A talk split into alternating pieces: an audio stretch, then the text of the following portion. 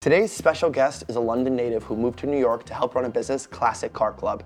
He's an incredible Renaissance man who does anything from racing boats to motorcycles to help running an amazing members-only club in the city. Please, without further ado, welcome Phelim Kavanagh.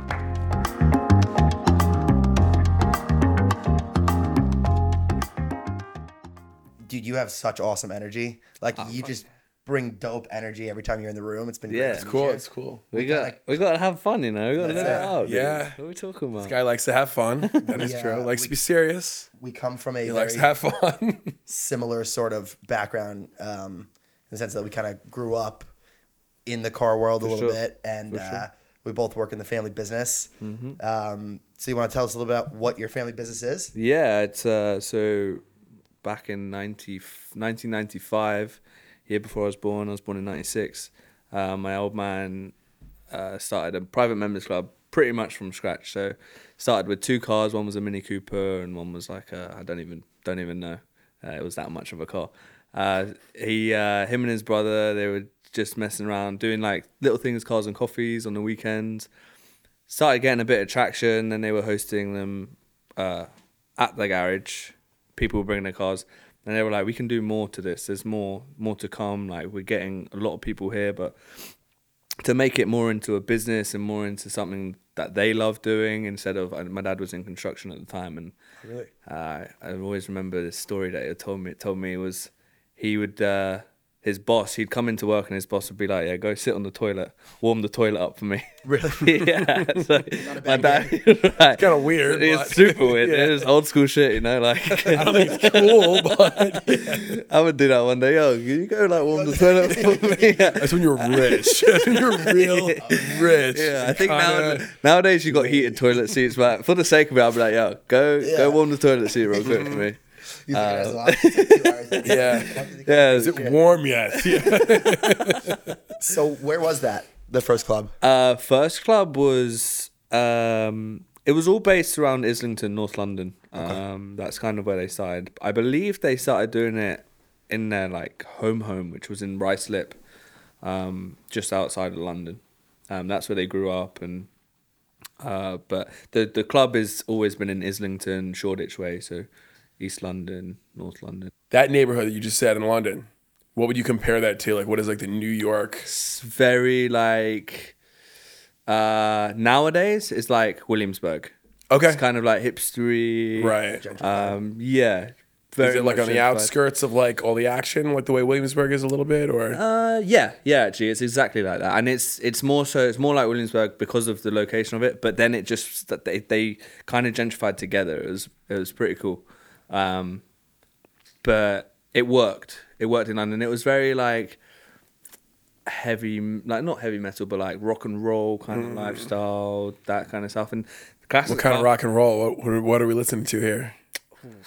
Was it like 80s kind of stuff or 90s kind of stuff? Like Red Hot Chili Peppers, like kind of like 90s rock and roll. Okay. Yeah. Nirvana. My English rock association. My dad, do you know the Smiths? Yeah, my dad is a huge Smiths guy. Same, The Clash. Kind of, that's like same kind of shit. Yeah, so I had to ask. Exactly like that. Very cool. Smiths was playing actually a lot in the club, and because I was small. I was like at the club. Yeah, I was like in the car club. Yeah. Wow. Yeah. Like I was 6, 7, running around. The car club again is a private members club, so it started off there as their garage stuff and growing. So they put a membership base to it.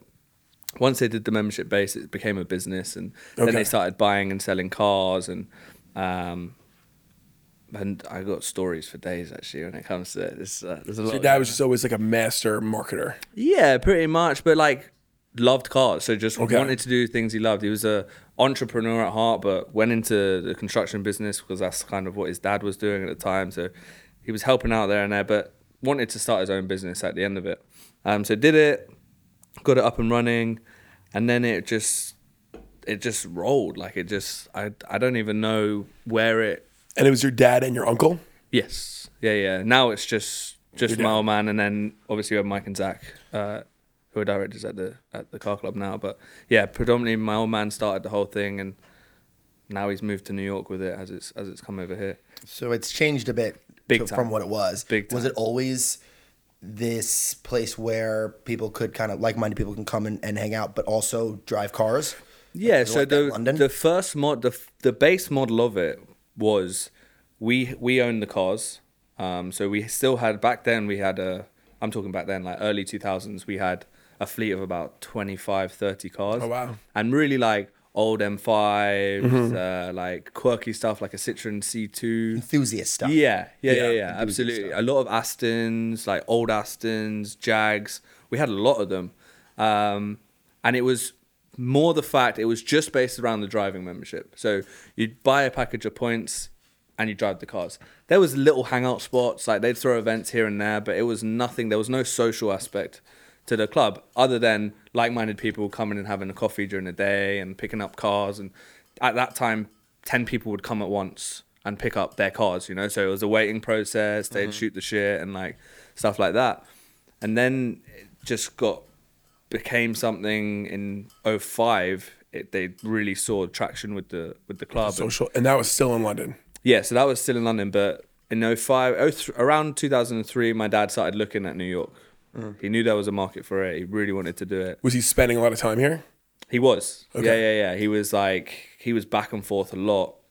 And then in 2005, they launched Classic Car Club New York, which was crazy. I mean, like, 2005, I was about 11 years old. I just remember walking in. So me and my family went to the launch party. This is 2005, Classic Car Club New York launches, opens their doors. So we get this downtown, it was around Tribeca way, 250 mm-hmm. Hudson Street. And I will never forget this party ever in my life. How old were you? I was maybe like 10 or 11, around there. Cool, they brought you.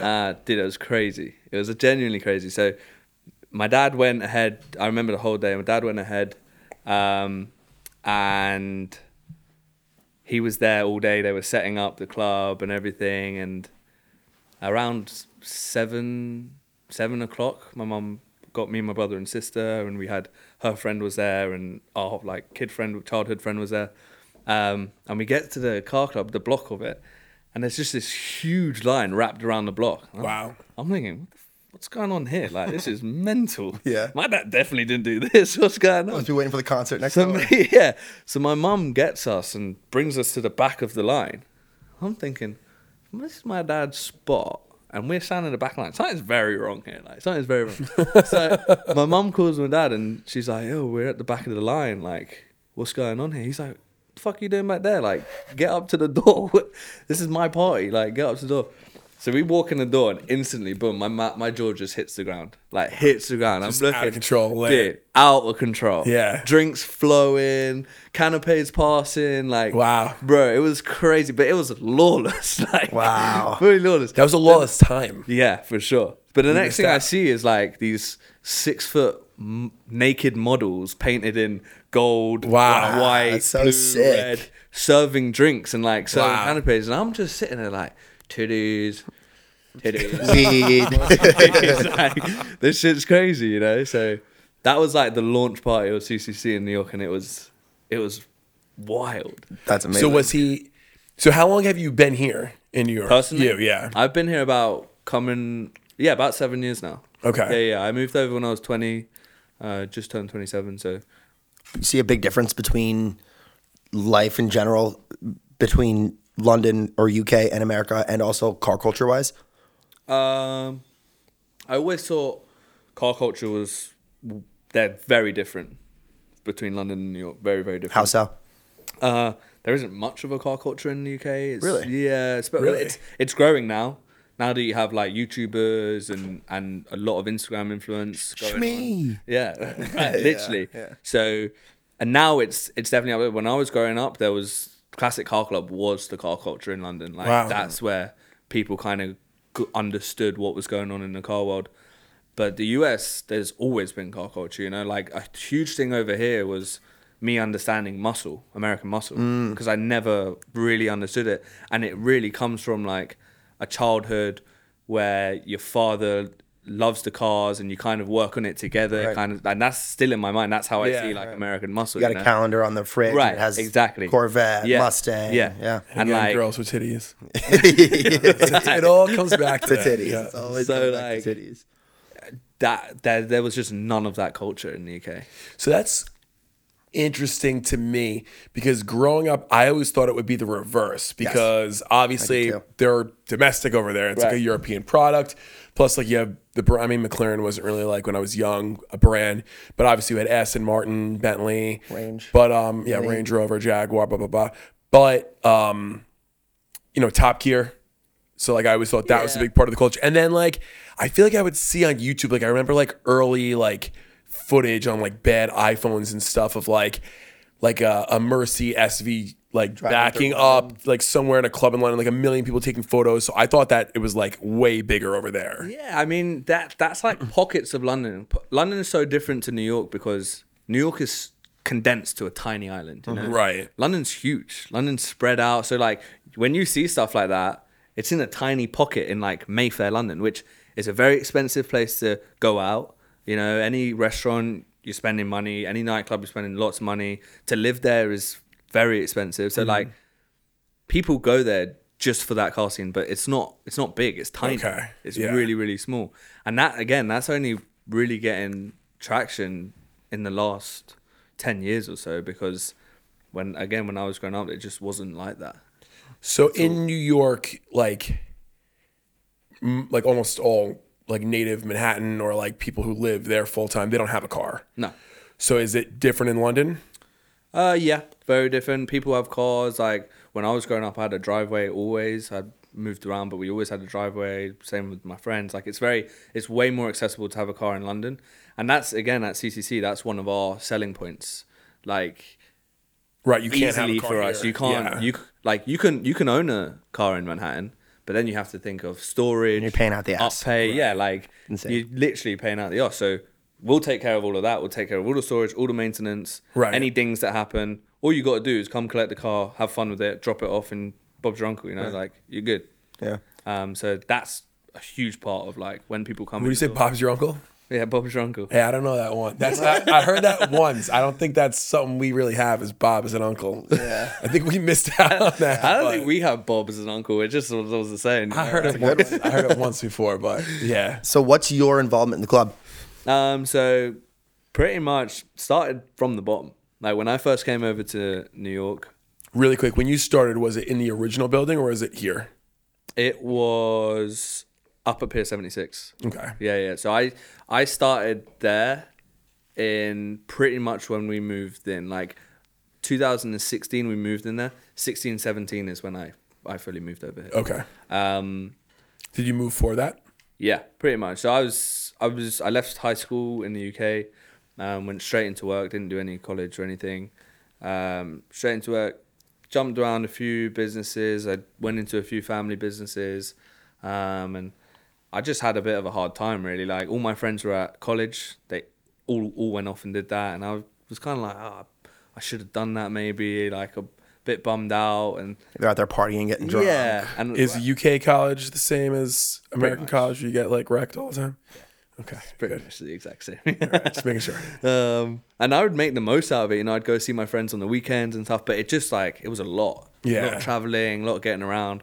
And then working, and I was in construction, one job. I worked in semi on the outskirts of the music industry. Did they make you sit on a toilet at the construction job? Definitely not. Okay, good. I've seen some stuff, though. I've definitely seen some stuff. Things done changed. What was the craziest thing you saw on the construction job?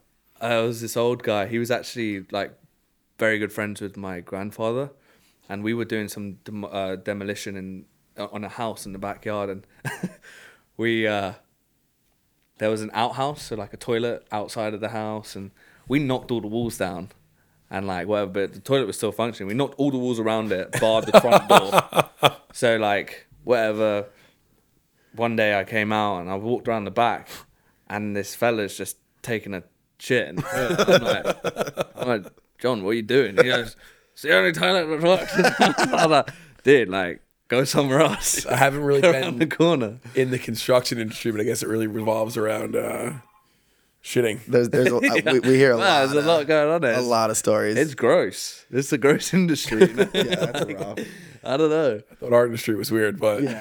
That sounds fun though. Yeah. I don't know why I keep thinking all the toilet stuff sounds fun, but for some reason it sounds fun. It's messy. It's just like a messy job. It kind of says what kind of person you are. You know? Like you really like the toilet. Yeah, I have to talk to my therapist about that. Right. One. That's a little weird. So you started at the bottom, which was started at the bottom, literally doing sign out sheets and washing cars. Like that is, it's. I mean, I don't want to talk like I wouldn't say it's the bottom, but for what I aspired to do and like the circle that I was in and like with everything going on, I started washing cars and checking tire pressures, checking rubber tread, you know, like doing sign out sheets, adding simple math together, and then like kind of just stepped up every couple months from there. Went from bottom to washing cars, doing all that, to working like events, you know, helping out the events team, lifting shit, putting stuff into place, and then getting events on board, then working with the events director that we had, and then went into sales. So kind of just like gradually slowly, stepped up the ladder. Was it official jump? So you were just like, okay, grab that, like just start doing that really quick because we're busy? Was it kind of like that? Or no, it was more like, yo, Dad, like I want to move. I'm ready for the next step. I want to move on. Like I'm not here to take over events. I'm not here to run the wash bay. I'm not here to run sales. Like I want to be a director. We're doing this or we're not. Yeah, exactly. Yeah.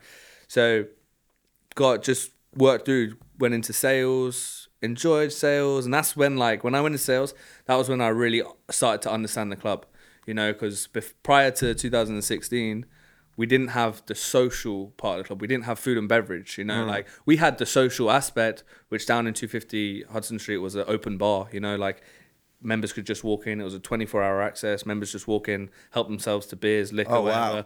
Yeah, and then just chuck tip money into a jar. And that's all it was. That was our social part. In 2016, when we moved location, because we doubled the space, it allowed us to put in the bar, restaurant, and the social aspect. So now, as well as our driving membership, we have the social membership, and that's where What would you say is more? I wouldn't say important, but like what's really like driving the club? Is it the social aspect? Is it the driving? Yeah, definitely more so the social, just because we cap the driving. You know, we have a certain amount of cars. We can't. If everyone wanted to drive the cars, we'd have no cars to showcase. You know, so. It's definitely the social aspect. I feel like in the social aspect, it's affordable. You know, we don't charge out the arse of some membership clubs. Compared to what's out there. Exactly. I mean. So it's affordable. You get a full bar restaurant and any events we run. So things like boxing night and things like product launches, you get access to. And you don't really see many of that. A lot of the activations happening at other clubs. And I'm not shitting on any other clubs. I'm just saying you don't visibly see it. Yeah, you know, it's more approachable. Exactly. Well, that's what Noah said. Noah had the perfect way of explaining it, who is director of Food and Beverage. Yeah. He said really well, it's the least pretentious members-only club probably in the world. And I'll tell you, one of the reasons that I want to hear more about that being said, it's still it's impressive. It's beautiful. Like every time I bring someone there, they're like, wow, like can we come all the time? Yeah. Like it's like that sick. But it gives off 100% and it gives off this comforting vibe. And one of the reasons that I think we got along right off the bat was because I know that what you're going to tell us in the next few minutes is probably a laundry list of shit that you do every day and all the responsibilities you have. But when we first met, the two things that I loved about what you were doing was you came to me and even though you could probably just do whatever you want, you were like, can I get you a drink? Yeah. Like, no, that's awesome. And also your mom and dad were sitting next to us and you were hanging out with them, checking on them. And so for me, like just seeing you from that standpoint was huge to see. But how often do you get the opportunity to do stuff like that? Like what are you doing now? Like what does your day-to-day look like? Yeah, I mean, so Things at the moment are very different. I've got a few things in the future that I'm kind of lining up. So work at the moment is not normal. So prior to everything going on right now, day to day, I'm in there. I'm kind of seeing over all ops and making sure everything is kosher, making sure We've got events coming up. You know, that's a big thing that I was involved in. Member programming, making sure that we have two events for members to do every week in, week out. Planning the boxing nights, you know, like planning certain activations that we've got going on. Maybe getting a product, a company in to work with. And I think a good friend of mine had a IV company, so we set them up in the lab. Oh, that's cool. Yeah, so they were doing IV drips on like a Sunday morning when people needed it.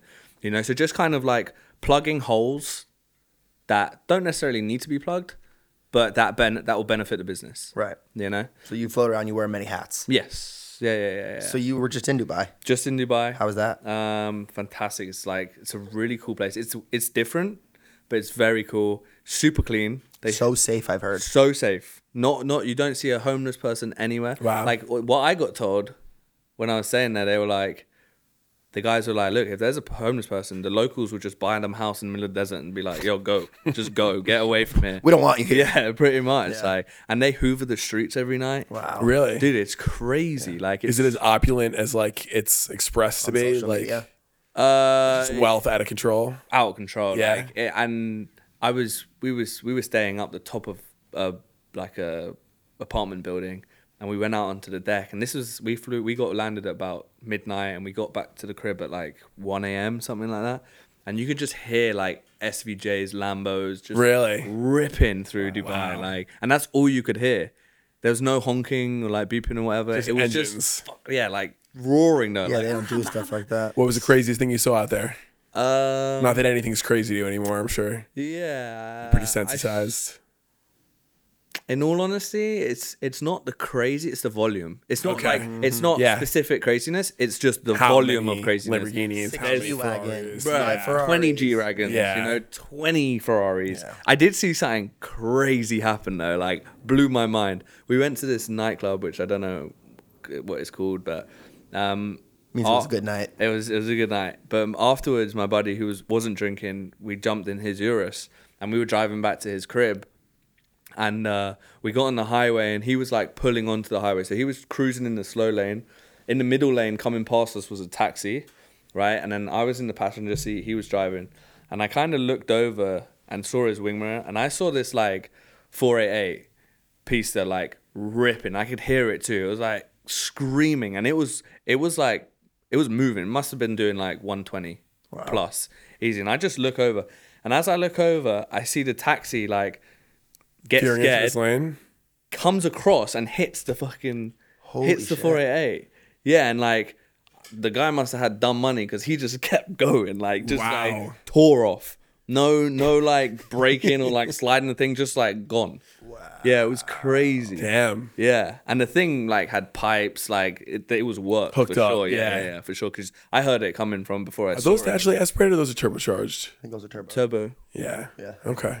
Yeah, I should know that. I've heard crazy stories of like people forgetting their laptops in a coffee shop. They come back 2 days later, it's still sitting there. It's yeah, so like safe. Even so, we had a table in this club. Next to us was another table, obviously, and there's a guy just had like this huge Louis V like wallet.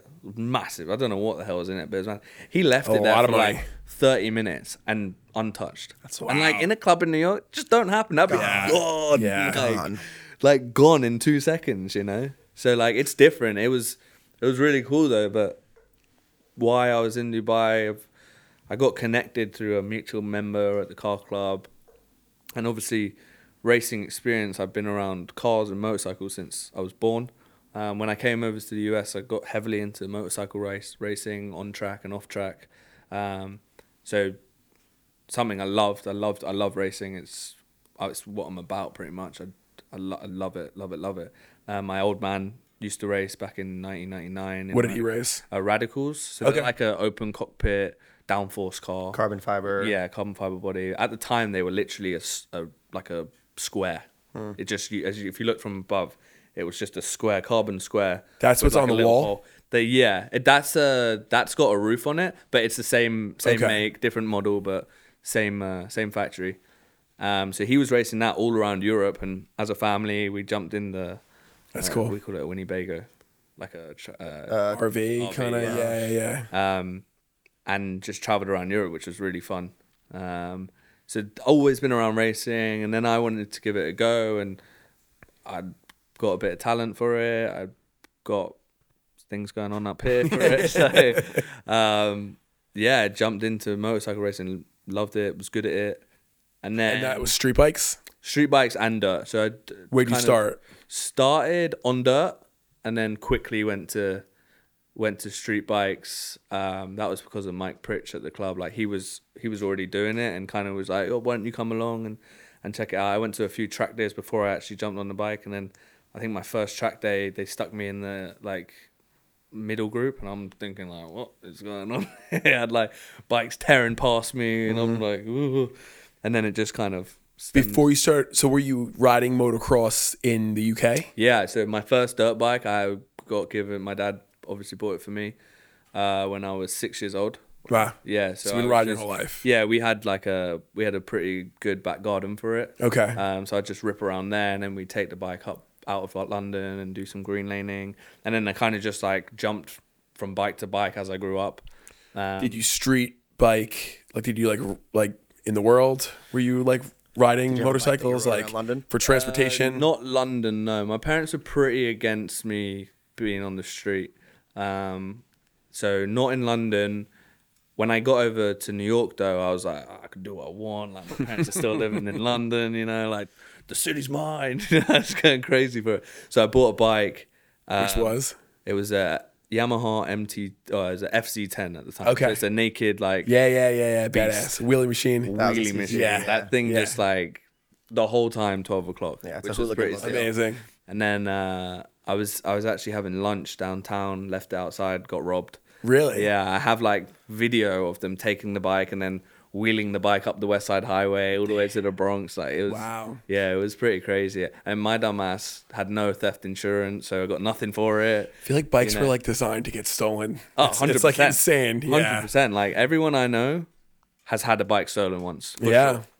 Sure. Even if it's just for a little bit. We've been lucky. Even if it's just for a couple hours. You're the first two that haven't had one then. No. Oh, but we hear about stories all the time. It's crazy. So how did your passion for racing lead you to that trip to Dubai? And I think you were in Italy too, right? Yeah, so got connected at the car club, mutual friend. And they kind of came to me like, there's this new opportunity, like check it out first. The series is called E1, and it's based around fully electric boats. So no motors. I didn't realize that. Yeah, fully electric boats, foil boats. So it's a pretty... You're out of the water? So yeah, so I mean, the boat starts in the water. As soon as you get speed, it starts lifting onto the foils. The foils wrap like under the boat. So you're driving it on the foils at more speed. So the faster you go, the more out of the water the boat is. Wow. You guys have like a foil board, don't you? We've seen them before, but we have a wakeboard boat. Yeah. Okay, right. So we do some wake surfing. Right. So this sounds kind of like in Star Wars 1 when they were racing the pods. Literally, that's exactly what I'm thinking. Everyone right now. Like has been comparing it to that. And I was, at first, I'm like, dang, did I see that Star Wars? And again, Skywalker pod racer, dude, yes. It's just like love that game, just like that. Yeah. Like the thing actually looks like it should be in Star Wars. Wow. So yeah, it's pretty cool and. It's the whole reason I went to Milan first. I had no boating experience. You know, the only experience I had was racing, and that's kind of the only leg they had to stand on to come for me. Like, it was pretty mad, and the whole experience still happening so fast, and I haven't had a second to wrap my head around everything. But it's an all electric boating series. Is it a straight line thing? No, they're doing tracks.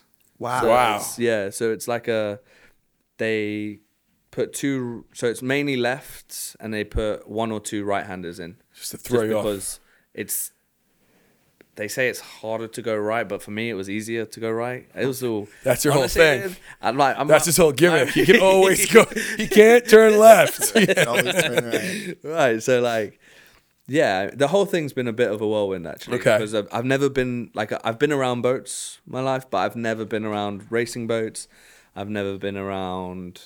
actually like doing the boat stuff, you know, actually driving. I've been on the boat where people are driving the boats, you know, so it was super... Fast as fuck? So The training boats, yeah, they were fast. They were like ribbed boats. Okay. With gas motors, because it was just about learning how to drive a boat pretty much. These boats, not fast. So you're doing like, at the fastest, I think you're doing like 48 to 50 mile an hour on the water, which is pretty fast on the water. Fast on the water. It feels slow. It doesn't feel fast at all, because you're in a cockpit, you know, like you're not opened. If the cockpit was open, you'd feel the wind and you'd be like, okay, like I understand what speed I'm doing. But for this thing, like, it didn't feel fast. It's just so technical and precise, like so technical. And it's how big is it?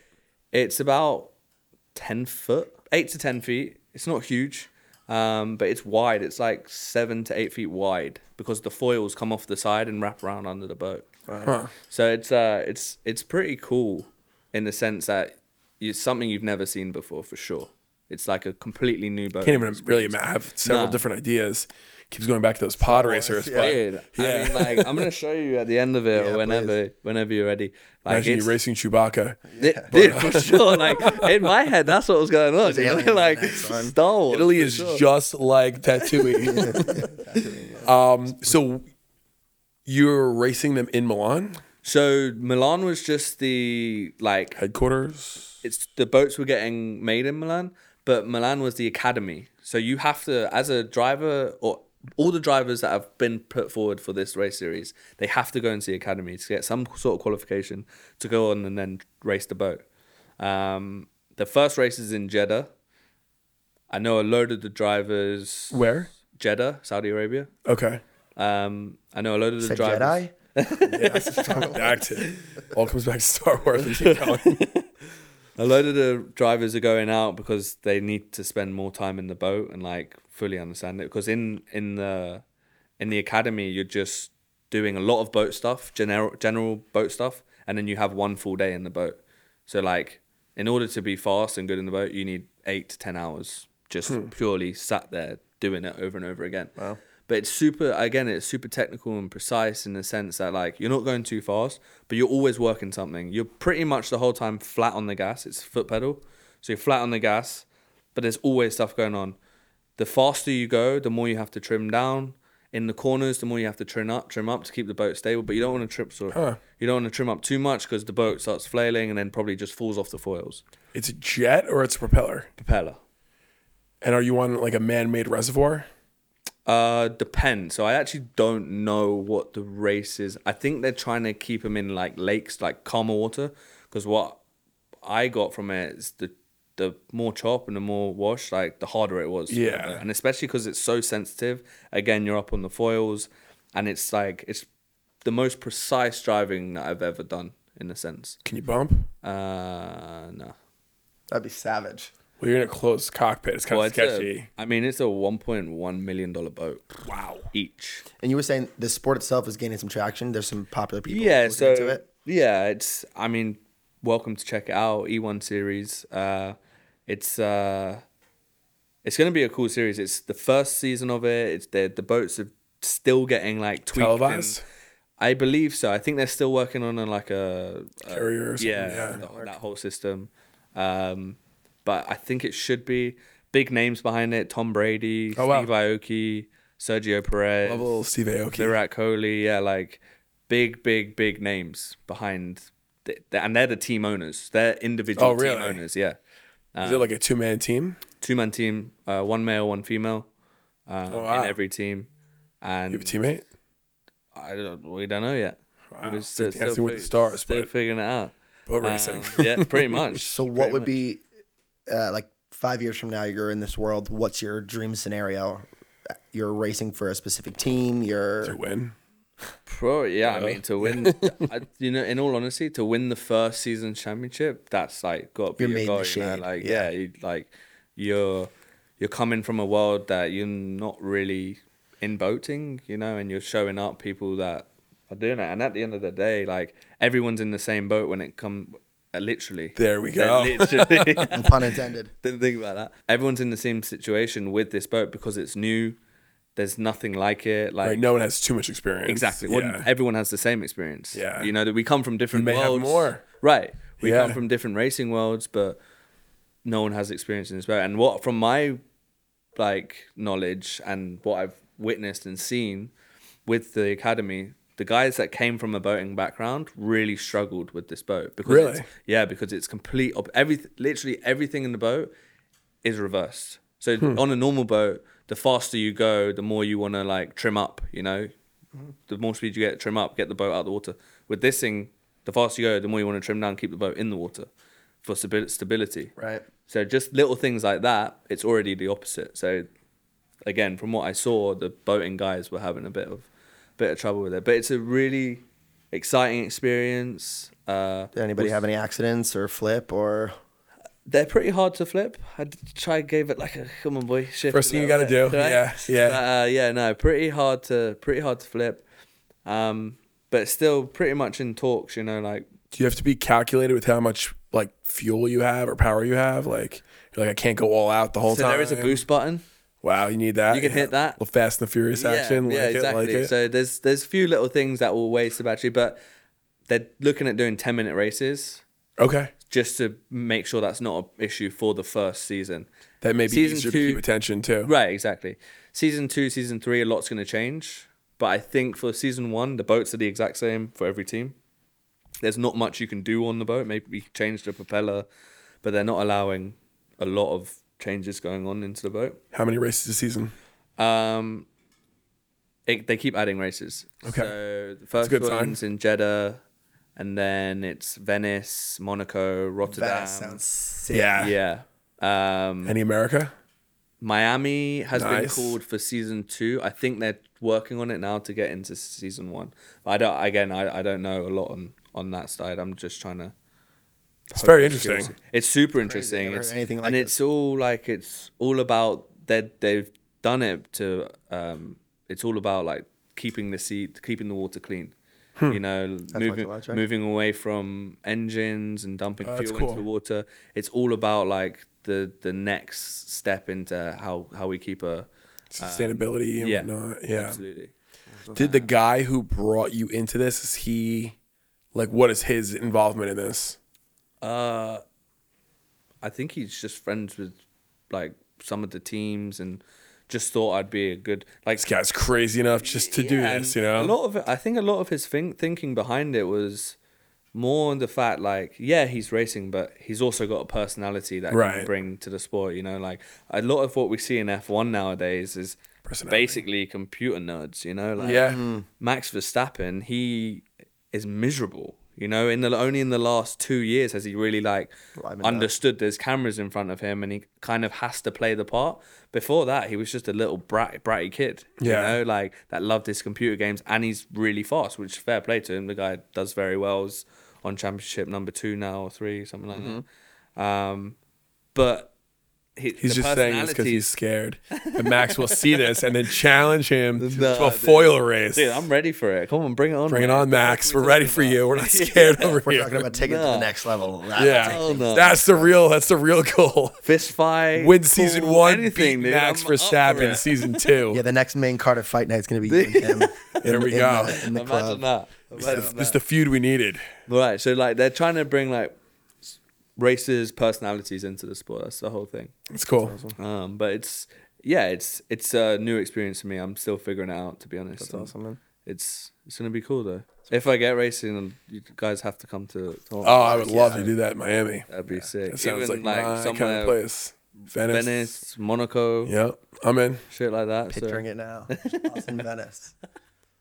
Sun-kissed, just enjoying the water. Sounds great. It'd be sick. So yeah, that's kind of where that boating experience is. That's awesome. Is going. And are you done with all bike racing or most bike racing? Not at all. I mean, within this year, in the last few months, I've raced in Turkey on a dirt bike. Wow. I've raced in Tennessee. I was meant to go to South Africa and race out there at the end of November, but just everything happening at the moment. Do you ever travel just to ride and not to race? Just like I want to just go check this out. We've done a lot of that. I just like we went to the Isle of Man TT, the race. Okay. And we have about 6 bikes out there. We just rode. Wow. We ran with a group called Gnarly Roots. There's like 2 ex-pro enduro riders that put this like tour guide together. And they run tours all around the US. Moab. Oh, nice. Yeah, like, but really, really cool places. Places like that you don't very get gnarly, like... They, depending on the group. Like, okay. When we go, my dad comes with me. So, like, two guides. One guide will take us up some, like, properly gnarly stuff. And you're thinking, dang, throwing up in your helmet. This is no fun, you know. That must be insane. And you just see my dad, like, bobbing around at the top. And I'm like... He's nasty. I should have gone with that guy. What am I doing? You know, so... Varies depending on the talent of the group. They'll chuck in some hard stuff, some easy stuff. Your dad could outride you? Absolutely not. Okay. Like, I wish he could. I wish I could have said yeah, but nah, no. He's not a sicko, you know. Like he had me. He raised the sicko. Yeah, yeah. I raised the sicko. So no, but different experiences like that. We get to just ride, no racing. But what was the best place you ever rode?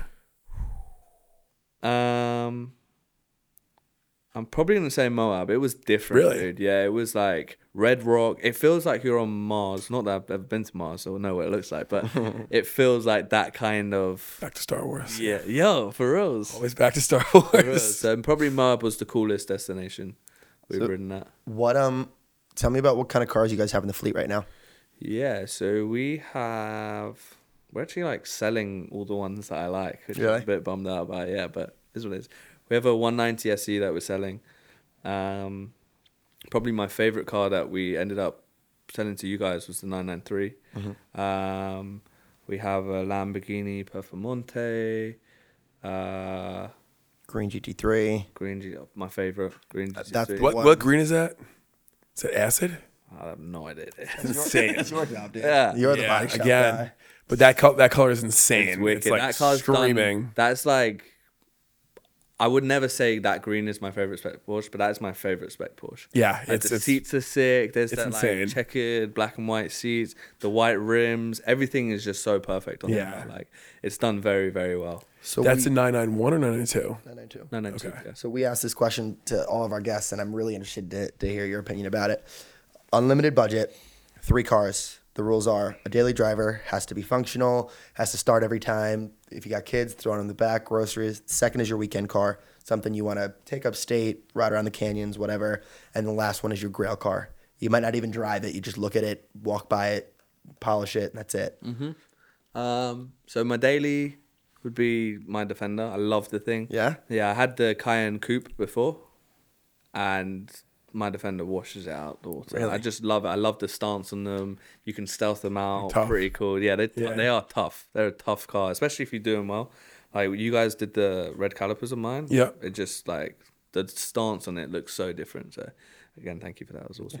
Yeah. So my the V8 Defender for sure. The upstate car to tear around on track or on roads. GT3. Yeah. Okay. For sure. The one that you guys have now, you like? Yeah, I like the PDK. We had a stick before, and like, okay, that's another thing. Sorry for breaking everything up, but like, please. You Americans with stick cars, like, weird, weird obsession. Yeah. Oh, really? Like, obsession. Weird. Wow. It's, like, everyone's like, oh, yeah, like, control the car. Most guys that say, oh, I can control the car with the clutch. Has a burnt clutch every twice a month or something, like, so don't get me started on like precision. I'm a PDK guy, dude. PDK the whole way. The whole PDK is insane. It's a video game. It's a video game. Yeah, it's the most precise driving that you could ever witness in a car. You know, like, cool. You can do donuts with a stick. Like, yeah. Cool. It's tough to beat that. It's a little tough to beat that. PDK is the PDK is. I don't think I've driven anything else with like a dual clutch that's even close to that. Like you could just like smash the gas and it just downshifts. The sound is insane. Like, it's amazing. Yeah. And it's like instant. Mm-hmm. It's very, very impressive actually. Wow. And then the last one, I don't know. Probably like I'd drive it. That's the thing. Like that's fine. I understand collectors do their collector stuff, but if I own these cars, like we do own these cars, drive it. Yeah. You know, get out there, rinse it, have a good time doing it. I'd probably do like a crazy spec Ford GT, the new one. Okay. Crazy, like carbon body, like something crazy. Again, one that you guys have. Yeah, it's not carbon body, but it's got the carbon package. You know? Yeah. It's good enough. Nice color scheme. Yeah, red and classic, red and white. Yeah. White and red. But yeah, I'd probably do like a crazy carbon Ford GT. Okay. That's what I also said, like when I was out in Dubai with these guys, they were like, oh, so like, would you get a Lambo? I was like, nah, I'd probably buy a Ford GT. Like having that out here would be sick. Different. So different. One of the first times and probably last times we'll hear an American car. Yeah. At that halo level. Yeah. But it's pretty cool. It's amazing. Yeah. That car is amazing. I think on the Classic Car Club one, we only have about 23 miles or something. Wow. Like that. Wow. So that's kind of just a piece that just sits there. And it's like roped off, right? Yeah. Yeah, yeah. But I would love to bury that thing. One of the things that you guys do now, which I really love, is the stick shift lessons. Yeah. Which kind of goes back to what you were saying before. There's a joke in America that if you want to make sure your car doesn't get stolen, buy stick shift because the guy who's stealing your car doesn't know how to drive stick. Right, for sure.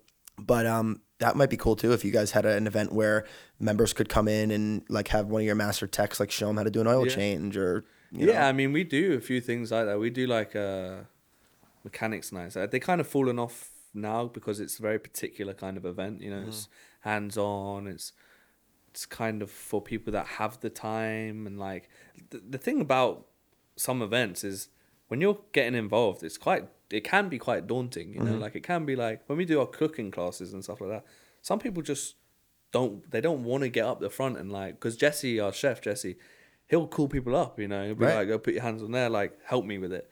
Some people are just not about that. They prefer to sit at the back, and that's fine too. Yeah. You know, but just even to push yourself to get involved with these events, like you gotta be about it, you know, and like it's daunting to some people. 100%. So like it's finding that balance with, if we put on these events, we need them to do well. You know, there's no point in putting on events and having one person. Yeah. Because it's got to make dollars. It's got to make sense. Absolutely. Right. Like it's for sure. It's first and foremost, but there is a weird line to try to toe of doing something that makes business sense, but also you have to build passion. And that is the thing that going back to, again, the first thing that I saw when I came to the car club was you guys are so obviously passionate about what you do and you just exude that. And I think it's another reason why I think we get along, because my dad, I'm stealing this from Ryan Friedman, but it's for us, it's the customer experience first, the car, and then the business third. Yeah, for sure. And that's what it feels like for you guys. Oh, 100%. You know? 100%. No, I appreciate that big time, because like that, we do put a lot of work into, it's not about us, you know, like we're just doing it because firstly, we love it, you know, and secondly, like we want people to love it with us. Yeah. And then it's the business. So it's the exact same customers and then like experience. Yeah. And then business. Yeah. So what are the events coming up that you're really excited about? Is there anything you have your hands on? Yes, we've got, so obviously in the next coming weeks, we've got a New Year's party, which is going to be fun. Again, that's more of like a chill kind of soiree that people can come to if they're in town. Private, like members only, of course, but we'll have a DJ, drinks, a countdown at midnight. So that'll be chill and fun. Something I'm doing at the moment is Miami F1. So we put together a huge package for members. I think we have 21 spaces available. So we've got a private suite on the start finish looking, so not sick. not on the garage side, on the other side, so the grandstand side, but it looks directly into like the pit boxes. It's pretty cool. Sick. We went year one and we just had normal seats. So this year, or 2024, I was like, we've got to do step it up. Yeah, a suite. So we got a hotel in South Beach with like suite tickets for all 3 days. We'll have a coach, a bus, drive us around different events, and then on the outside of the racing for the weekend, we're working with a few partners like IWC, McLaren, sick. Aston Martin, Mercedes, just to do some of their activations outside of the track. So yeah, that's kind of what I'm pushing at the moment. Yeah, I've been trying to figure out how to expense that to the business for weeks now. Yeah, like, Dad, listen, if I could sell it to my wife, I could definitely sell it to you. We will figure it out. Yeah, we're going to figure it out. And then a few others, like we do a Nürburgring and spa trip every year, which is a lot of fun. I think we're just working on a few in the pipeline right now, just to get out there. But we don't want to do too many and saturate the market, but we want to have the ability to be out there for people to pick and choose what they want. So the last two questions that I like to ask everybody. The first one is, do you have? It can be related to, you know, you helping run this business or life in general or car culture, but a pet peeve and a recommendation. So anything that just grinds your gears and anything that you would tell people, like from your experience, is there something that you recommend? Yeah, I mean, there's a few things. My pet peeve is, my pet peeve in life, and it comes into business too, is people talking over me. And it kind of comes away from the automotive, but whatever. People talking over me is the worst thing that you could do as an individual or that happens to you. If someone's talking, just hear them out. Mm-hmm. You know, hear them out, hear what they have to say. Even if you don't agree with it, just let them talk. Let them finish what they have to say instead of butting over and making it either about yourself or about something else. Just hear it out. Yeah. It's the best thing you can do. If you don't, again, don't agree. But you'll have your turn at the end of it. So my pet peeve is definitely people talking over someone, not necessarily me, but we're sitting around in a circle and two people are talking over. It's not going to work. Yeah. So that's my pet peeve. That's a really good one. Yeah. Yeah. Just boom, straight into my head. That's great. So yeah. And then what was the other one? Recommendation. For anything in life, same thing with pet peeves. So mine is I rewatched the movie Layer Cake recently. Okay. Which, if you're a car fan, there's a yellow old Defender in there, which is sick. Seen it. That's definitely a wreck. That's Guy Ritchie, right? I think that's a Guy Ritchie film. I got to check on that, but it's a fantastic film. So if you haven't seen Layer Cake, old school Daniel Craig, awesome movie. That's a really good one. I recommend competing at some level. I think competition as a kid all the way up to an adult, I think competition is so key for like just life in general. I've always been in competition, whether it be from playing rugby when I was young to 18 or racing, or I just think competition in life is so good for you. Like, and it started to go a bit downhill with life as general. I hear things now of like in school people get participation medals. I'm not for this. No, yeah, I mean, I'm not for this, but each to their own. But I think competition is key. Huge. Yeah, I recommend competition in any form, whether it be chess, racing, playing sports, video anything, games, whatever. Yeah, competition for sure. Yeah. Building on that, I think a huge part of that is I agree. Like after college, I stopped competing and I stopped learning new stuff. Mm-hmm. I was just like in this rat race, and I think that's a huge part of it too. Yeah. Is it's good to suck at things. Yeah, that's what I was just about to say. Winning or losing, it doesn't matter what it is. Like you learn from both. Yeah, and competition is a huge learning curve. That's a really good one. Yeah. And then my last question that I like to ask people is, if you had a time machine and a magic wand, what would you tell 16-year-old Phelim? Dang, that's a tough one. Don't be an asshole.